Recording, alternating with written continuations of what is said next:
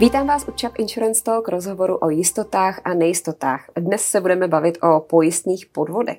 Těch přibývá, ale pojišťovnám a jejich detektivům se je daří odhalovat. Jak? O tom budeme mluvit s manažerem operačních rizik Allianz pojišťovny Robertem Chrenkou. Dobrý den. Dobrý den. Manažer operačních rizik, nemohla bych tomu zjednodušeně říkat eh, šéf detektiv? Já si myslím, že v pohodě, můžete. Co je náplň práce takového detektiva v pojišťovně? Co musí ovládat? Ta, eh, ta náplň je různorodá, nicméně hlavní náplní je pochopitelně šetření pojistných podvodů, eh, respektive podezřelých událostí. Takže to je taková ta primární náplň, kterou se musí zabývat, plus samozřejmě jsou tam ještě další eh, věci, které ještě k tomu přibývají navíc. Jak můžete odhalit, že je tam něco podezřelého? Tak primárně se o to stará, o tu primární detekci se stará náš fraud management systém, je to systém, který vlastně má, eh, když budu mluvit za Allianz, tak Allianz už řadu let neustále eh, na něm pracujeme, snažíme se ho zdokonalovat, aby vlastně reflektoval ty trendy, které vlastně na tom trhu jsou, protože ten pojistný trh se pochopitelně vyvíjí, vyvíjí se i ty podvody, takže je neustále eh, být ve střehu. Je to nějaká vlastnost, kterou musí takový pojišťovací vyšetřovatel mít, být neustále ve střehu, být možná zdravě podezíravý? Já si myslím, že v rámci, když se bavíme teda o vyšetřování a vyšetřovatelích v rámci pojistného trhu, respektive pojišťovnictví, tak eh, primární, co ten vyšetřovatel musí mít, tak musí mít eh, logické a analytické myšlení. Protože když si představíte tu práci toho vyšetřovatele, tak eh, dostane vlastně škodnou událost, podezřelou škodnou událost, kde má řádově i stovky dokumentů. A teď vlastně na tom vyšetřovateli, aby se tím prokousal, a aby eh, vlastně to kompletně zanalizoval a na základě toho si potom mohl eh, určit eh, vyšetřovací verze, který má potom jde dál. Takže já si myslím, že primárně to je hlavně tady tahle vlastnost.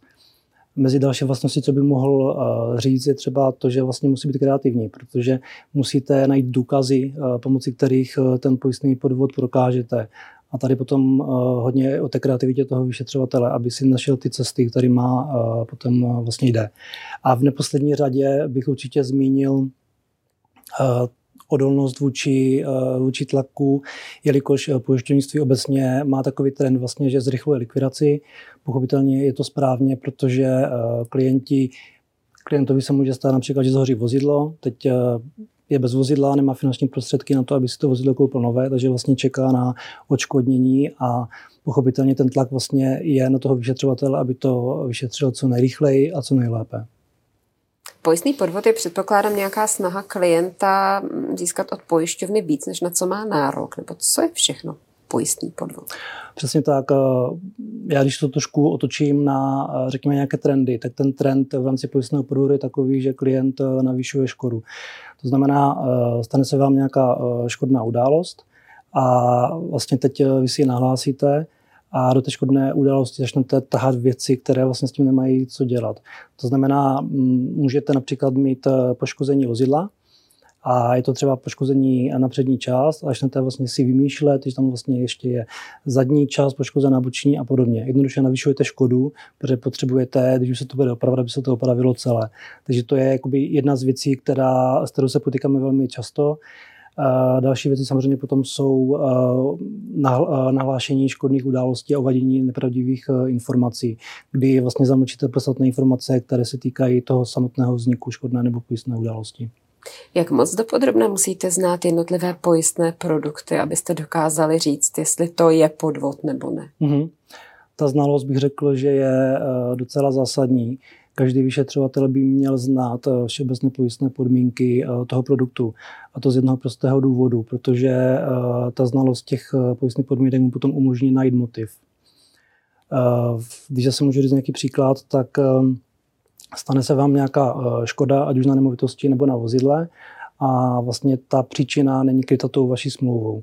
Takže vy teďka nemáte například finanční prostředky na to, abyste, tu, eh, abyste to poškození nějakým způsobem odstranila a potřebujete někde ty finanční prostředky získat. Takže začnete vymýšlet, jak to namotat tak, aby ta smlouva to kryla. A právě ta znalost těch pojistných podmínek potom přivede toho detektiva k tomu motivu, protože vlastně zjistí, že příčina té škody je uh, taková, která vlastně není kryta tou smlouvou. Takže ten, ta znalost je opravdu uh, zásadní a je třeba, aby tam ta znalost byla co největší. Obecně asi nejvíc podvodů každý rok bývá v oblasti autopojištění. Mm-hmm. Čím je to? Je to tam nejjednodušší, nebo je to jednoduše tím, že máme prakticky každý jedno, dvě, tři, čtyři smlouvy na pojištění auta, tudíž je to z největšího balíku smluv? Když já se budu mluvit za Allianz, tak eh, vlastně v našem portfoliu je eh, obrovské množství vlastně eh, vozidel pojištěných. A pochopitelně, když máte velké množství pojistných smluv, máte velké množství pojistných událostí a samozřejmě tam potom máte i prostor pro hledání těch pojistných podvodů. Takže myslím si, že to je hlavně vlastně o tom počtu nebo toho portfolia těch škod. Jaké jsou nejčastější typy podvodů u autopojištění? Já si myslím, vlastně to, co jsem tady zmiňoval před chvilkou, tak eh, přesně platí i přesně tak navýšování škody a potom samozřejmě uh, zamlčení těch uh, reálných skutečností, které vlastně vedou k té škodné události. A je to vždy záměr, nebo je to třeba někdy neznalost? Tohle se velmi špatně rozlišuje. Samozřejmě někdy to může být neznalost. Samozřejmě neznalost neomlouvá a častokrát v rámci šetření té dané pojistné události se právě dotazujeme toho klienta jednou, dvakrát opravdu, jak to bylo, abychom měli vlastně jistotu, eh, aby nám prostě řekl pravdu. A samozřejmě někdy se potom stane, že eh, klient říká, že se spletl a podobně, ale eh, ty vyjádření máme kolikrát, dvakrát, třikrát a pak se tomu velice těžce věří. Jak můžete přijít na to, že něco může být špatně ve chvíli, kdy přijde hlášení pojistné události? Mm. Co je taková ta signální kontrolka, která vám zabliká? Eh, o toho se právě eh, stará ten field management systém, protože vlastně tenhle systém má eh, řekněme 400 různých scénářů, které vlastně kalkuluje na všechny pojistné události a vždycky vlastně prioritizuje ty škody, které se ty scénáře nejvíce opakují. Takže tam těch věcí, kdy vlastně se to chytne, může být opravdu několik. Není to jenom vždycky jedna věc, ale většinou to je kombinatorika několika věcí. Česká asociace pojišťoven spustila mm, program sdílení informací, mm. který má právě s odhalováním mm. nějakých těch pokusů o podvod pomáhat. Jak to funguje? Uh, funguje to vlastně tak, že uh, vyšetřovatelé mají přístup na databázi vlastně škodných událostí napříč uh, celým pojistným trhem a poté vlastně, když eh, prověřují některé škodné události, samozřejmě kontrolují tyhle databáze. V případě, kdy zjistí, že eh, například vozidlo, které je pojištěné u nás, má nějakou škodu, tak eh, samozřejmě prověřují napříč celým trhem, případně si žádají vlastně k tomu detailní informace, pokud zjistí, že škoda byla i jinde. Takže tuhle databázi využíváme a je to velmi, bych řekl, velmi dobře, že tady tohle tady je. Takže jednu škodní událost nahlásí klient na více pojišťoven, nebo dva se, účastníci ano. nahlásí každý něco jiného. To se může stát, anebo prostě eh, má eh, škodnou událost v jedné pojišťovně, pak ukončí eh, pojistku, jde na další pojišťovnu a tam se to uplatní třeba znova. Už to chápu. V předchozích letech docházelo k růstu odhalených podvodů. Mm. Loni to bylo za celý trh snad za, jedna, eh, za miliardu 400 milionů mm. korun, což je ohromné číslo. Mm. Kolik to bylo za Allianz? Eh, vlastně v loňském roce jsme měli eh, uchráněnou hodnotu 368 milionů a byl to de facto vlastně rekord. Překonali jsme rok 2021 a e, když nad tím tak přemýšlím, tak si myslím, že na základě e, průběžných výsledků, co máme, tak tento rok bude opět e, navýšení oproti tomu roku 2022. Co zatím může být? Je to tím, že jsou lidi v horší ekonomické situaci a hledají, jak se přilepšit, anebo je to tím, že se vám čím dál tím víc daří odhalit ty podvody? Mm-hmm. Inflace a taková ta sociální e, situace těch e, klientů samozřejmě je hodně často zmiňována. Já tam hlavně vidím to, že se nám například v rámci Allianz hodně zvětšil kmen v autopojištění, takže vlastně, jak už jsem zmínil, máte více pojistek, máte více škod. A taky tam vlastně vidím i to, že neustále zlepšujeme ten náš vlastně systém pro detekování a také vlastně, co bych rád zmínil, je, že neustále se snažíme eh, vyšetřovatele eh, proškolovat. A zároveň ještě, co je teda velká přidaná hodnota, co musím říct, tak eh, Allianz tím, že je velká nadnárodní společnost, tak vlastně pravidelně několika do roka máme vlastně schůzky s ostatními vyšetřovateli, respektive vedoucími vyšetřovacích týmů vlastně po celé Evropě, a sdělíme si eh, různé trendy, různé informace a tím se snažíme de facto držet v kurzu a vlastně předcházet eh, tomu, co by teoreticky třeba mohlo přijít do České republiky. Když zůstanu o těch ekonomických důvodů, mm-hmm. jak je rozdělení těch pokusů o podvod mezi soukromé osoby, klienty a podnikatele? Přibývá třeba těch v oblasti podnikatelských rizik, když se podíváme na tu ekonomickou situaci, která v posledních měsících mm-hmm. není vůbec jednoduchá? Já si myslím, že tohle byl hodně případ v době, kdy jsem tady byl COVID. Mm-hmm. Tam to bylo znatelné, ale pokud se bavíme o roce 2023, myslím si, že stále více to poukazuje na jednotlivce, než prostě na retail, mm-hmm. retailové pojištění. Jaké nejkurioznější případy jste odhalili? Máte nějaké? Tak uh, případů máme hodně. Otázka je, co znamená kuriozní, ale uh, tak spíš takové, které vám uvíznou v paměti. Tak uh, měli jsme, uh, měli jsme třeba jeden případ uh, v rámci autopojištění, kdy došlo k, k poškození motoru vozidla a jako důkaz měl být to, že uh, vlastně v oblasti motoru byly, uh, uh, vlastně byly žaludy a že bylo to ještě vlastně nahlašeno tak, že ty žaludy tam přineslo vlastně nějaké, nějaká veverka a že ty žaludy si měly nějak dostat dovnitř do toho motoru a poškodit ho. Takže ono pochopitelně šetření bylo zjištěno, že došlo k zadření motoru z důvodu jeho technického stavu jako takového, ale eh, tím, že ten klient eh, měl pojištěno, eh, pojištěnou, pojištěný střed se zvěři a poškození zvířetem, tak se to pokusil namotat na chudáka veverku, který který to tam, která to tam ty donesla. schovávají různě ty oříšky, že jo, na zimu. To je, to je pravda, to je pravda, to je pravda. A co je naopak nejčastější? Teď jste zmínil střed se zvěří. Mm-hmm. Co jsou ty nej, nejčastější pokusy? Uh, právě ten střed se zvěří je teďka docela trendem, protože uh, vlastně lidé, když si pojišťují, u nás klienti, když se u nás pojišťují uh, vozidlo, tak častokrát se jim nechce platit plné havarijní pojištění, které kryje i náraz. Takže potom vlastně, když dojde třeba k nárazu vozidla do nějaké pevné překážky, tak se snaží tady tenhle náraz uh, zamaskovat tím, že to byl třeba střed uh, se zvěří. Protože to je pod povinným ručením? Nebo jak to je? je to takový, je to prostě balíček pojištění, kdy vlastně si můžete vybrat střed se zvěří, vandalismus, živel, anebo právě i ten náraz. Takže když nemáte pojištěný náraz, tak častokrát je tendence říkat, buď to bude teda jako vandalismus, že vám to podřel nějaký neznámý pachatel, a nebo to je právě střed se zvěří, přestože to vůbec nekoresponduje s tím, jak by to mělo vypadat po tom nárazu. No, taková semka příliš nemá tělo jako sloup. To se Přes, asi pozná. Přesně tak. Když bychom eh, se bavili nejen o autech, nejen o vozidlech, jaké bývají podvody v oblasti majetkového pojištění nebo třeba i životního. Dovedu si představit, že takovéto pojištění na blbost se asi bude... Odpovědnostní, ano. Odpovědnostní, to je věc jedna, ale třeba když jste uh, zmínila ten život, tak uh, ten život, eh, samozřejmě máme eh, tam taky zajímavé kauzy a v rámci životního pojištění tam samozřejmě dochází eh, k tomu, že nám vlastně klienti zamlčují, zamlčí jejich vlastně zdravotní stav nebo zamlčí vlastně, kdy došlo k tomu úrazu. A my jsme teďka vlastně zajímavý případ, kdy šetřením v životním pojištění jsme odhalili organizovanou skupinu, kdy tahle skupina vlastně začala v životním pojištění a pokračovala dál potom ještě v majetkovém pojištění a, a, a v autopojištění. Takže uh, i v tom životu uh, jsou zajímavé kauzy. Už jsme tam dokonce měli i sfalšované uh, zprávy od uh, nemocnic a podobně.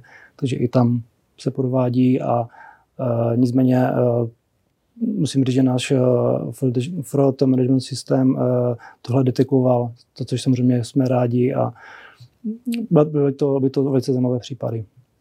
Čiže tam pak už jde i o nějakou organizovanou skupinu a spolupráci. Přesně, přesně, to, přesně tak, je to více než jeden subjekt. V tom životním pojištění hmm. asi. A jak je to u majetkového? O co se snaží eh, klienti v téhle oblasti? Hmm. U majetkového pojištění, tam krom klasického navyšování škody, jsme tam řešili taky v minulosti případy, kdy uh, jsme měli sérii škod, které měly uh, které byly spojené tím, vlastně, že to byly vodovodní škody, mělo dojít uh, k pasknutí nějaké trubičky, hadičky, vytopení bytu. A tam vlastně bylo potom nakonec odhaleno, že to byly všechno fiktivní škody. Foto, fotografie byly použity úplně uh, z jiných zdrojů a Tohle byl taky docela zajímavý případ. Čili tam pak spolehají na to, že nikdo nepřijde na místo se podívat, Přesně zvlášť tak. v dnešní době, kdy se vše řeší na dálku přes Přesně fotografie, tak. roste využívání tady těch?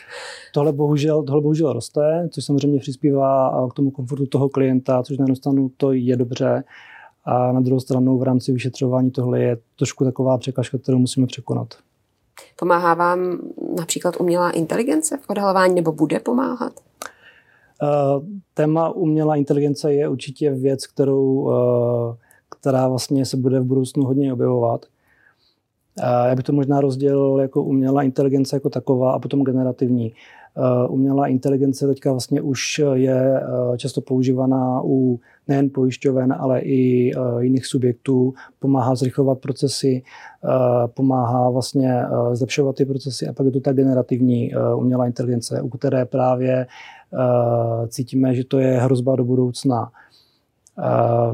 Já třeba můžu za sebe říct, že nedávno jsem byl na konferenci, která právě se týkala pojistného podvodu a jedno z témat tam byla generativní umělá inteligence. A samozřejmě nemůžu teďka zacházet úplně do detailů. Jenom ale... abych si, to, mm-hmm. jakože ona vytvoří fiktivní pojistnou událost a veškeré důkazy k ní? Je to v něco v tomhle, v něco v tomhle stylu kdy je to generativní, že jo? takže lze vytvořit spoustu podkladů pro likvidaci právě přes tu inteligenci, naštěstí eh, v rámci té, vlastně, toho tématu v té konferenci byly jak ukázky té tvořivosti, tak také vlastně ukázky nástrojů, které dokážou eh, tohle detekovat, že ta umělá inteligence byla použita. Ale eh, myslím si, že to je stále čerstvé téma, které teprve je to otázka o budoucnosti, protože zatím to je opravdu používané spíš v rámci různých procesů, to je taková ta klasická umělá inteligence a potom vlastně v rámci i uh, různých prostě klientů, kteří spíš to používají pro své osobní potřeby a ne pro potřeby v rámci škodných událostí, ale je to hudba budoucnosti. Prostě výzvy přicházejí pořád další. Když podvod odhalíte, co následuje? Uh, následuje uh, samozřejmě zamítnutí škodné události. Uh, jestli třeba ta otázka trošku je mířena, co je ještě dál, tak... Uh, musím... Jak často předáváte policii, jak často soudu, Rozumím. protože je to trestný čin? Tak uh, já musím říct, že uh, když budu mluvit samozřejmě za Allianz, tak naším cílem uh, není kriminalizování klientů, naším cílem je chránit finanční prostředky Allianz pojišťovny. Takže pokud dojde vlastně k zamítnutí škodné události z důvodu nějakého provodného jednání, na policii to vlastně nepředáváme po každé. Samozřejmě pokud se jedná o organizovanou skupinu, tak tam už to vlastně předáváme automaticky. A mm, Nemám teďka po ruce, nemám bohužel čísla, bych vám řekl, v jakém procentu tohle děláme. Ale jak říkám, není to, to cílem nevadí. kriminalizovat. Mm-hmm. Rozhodně tohle není cílem vyšetřování. Přiznají se většinou lidé, když je konfrontujete s tím, tak to ale nebylo. Nám vychází, že to je tak. Uh, Často se přiznají nepřímo, protože uh, když uh, správně vlastně takticky vede to vyšetřování a máte správné dotazy, tak často se stane, že ten klient najednou požádá o storno pojistné, uh, pojistné události. Takže jakoby nebylo to jako přiznání samozřejmě, ale když člověk eh, po nás chce nějaké peníze, pak najednou to odvolá na základě nějakých, eh, řeknu, dobře mířených dotazů, tak eh, to třeba můžeme považovat lehce jako za přiznání. Zkoušíte i sebe navzájem v práci v rámci tréninku nějaké fingované případy?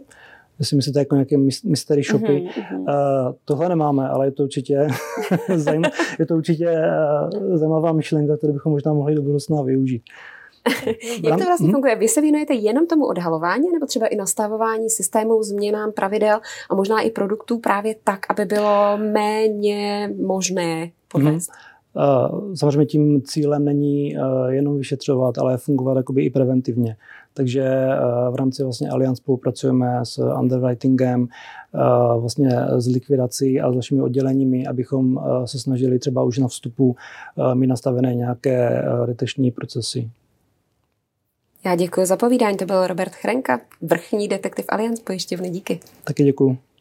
A vy si můžete poslechnout další z dílů Chap Insurance Talk na YouTube kanálu České asociace pojišťoven nebo ve své oblíbené podcastové aplikaci. Hezký den.